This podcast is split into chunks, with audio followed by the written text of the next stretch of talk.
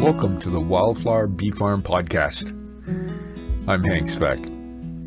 This podcast is about helping you uh, learn and understand the different trials and tribulations of converting a 50 acre farm back to nature and a honeybee sanctuary, and how we struggle to continue to be servant beekeepers.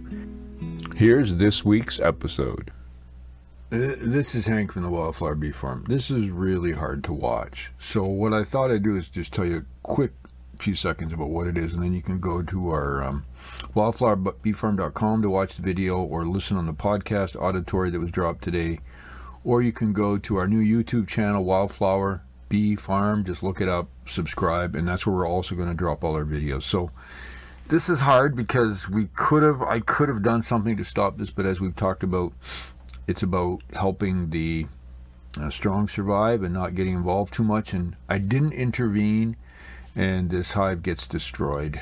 So it's it's difficult to watch because you'll see some bee bits, we'll call them, because there was a fight. What's also confusing is if you watch the video at wildflowerbeefarm.com, you will see uh, some bees bringing in pollen. It's a it's a interesting piece of research. This was just two days ago and I feel horrible because I could have done something, but I'm not sure it was the best thing to do. So have a look uh, at wildflowerbeefarm.com. Watch the video.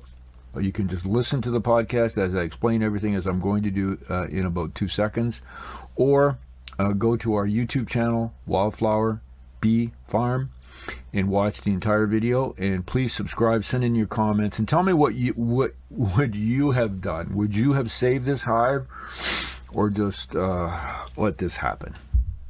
Talk soon. So if you choose to go have a look at the video, I, I tell people be careful. There are some body parts from bees because there was a battle before this ended. And so let me talk you through on the podcast today some of my thoughts, maybe extend a bit what you'll hear if you go watch the video. Remember, you can watch the video at wildflowerbeefarm.com or actually our website as well on YouTube where we've created something called Wildflower Bee Farm where we're going to also drop all our videos. So subscribe, please send your reviews and comments. So a, a while back, probably a month or so, I think I talked about how some of the hives I, I would lift them from the back and they seemed rather light even though they were full of bees when we had warm days the bees were flying and I thought, well, I don't know how they're going to make it because the forecast was, you know, for weeks of cold weather. And we just had another cold spell of uh, snow as well. And so, you know, how are they going to survive? And I thought, well, I don't do, you know, as a servant beekeeper, we don't do sugar syrup. But certainly we have frames of honey from last year that we could have added a frame to each of the hives and they would have, um, you know, been fine. But, you know, I didn't do that because I kept thinking, well, am I helping um, a genetic strain survived that probably isn't up to the task of this changing climate, microclimate that we have here, whatever the reasons may be? How are we ever going to develop a strong, resilient um, bee population if we're continually diving in and helping them? So that's the first thing I didn't do. Then I noticed just a day ago that there was a hive on a sunny day that was getting just had just been robbed and blasted and destroyed.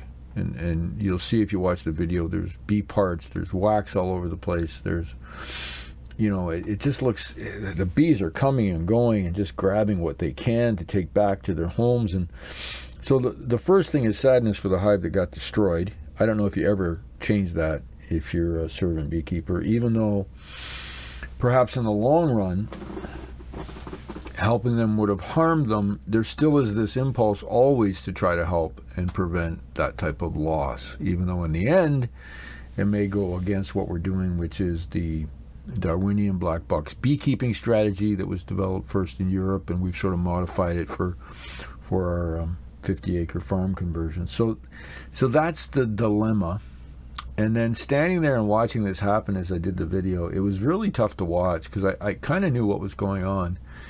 And but there's something that's really confusing, and, and I haven't been able to find a lot of science on this. And maybe if you're an experienced uh, bee person or you have an idea, please chime in and let us know.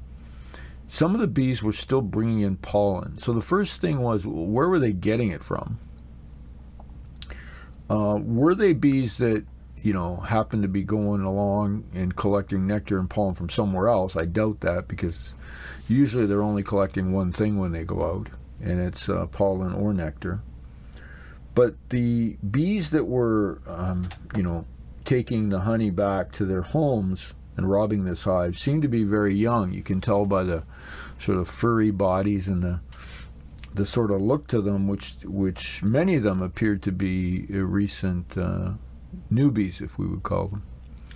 So the instinct, or, or uh, you know, scouts may have come back, or bees may have come back and said, "Okay, we found a place," danced out the directions, and they all went, because they're on the farm. I still believe there's not a lot to collect. The maples are starting to open, um, but again, we had a very cold night.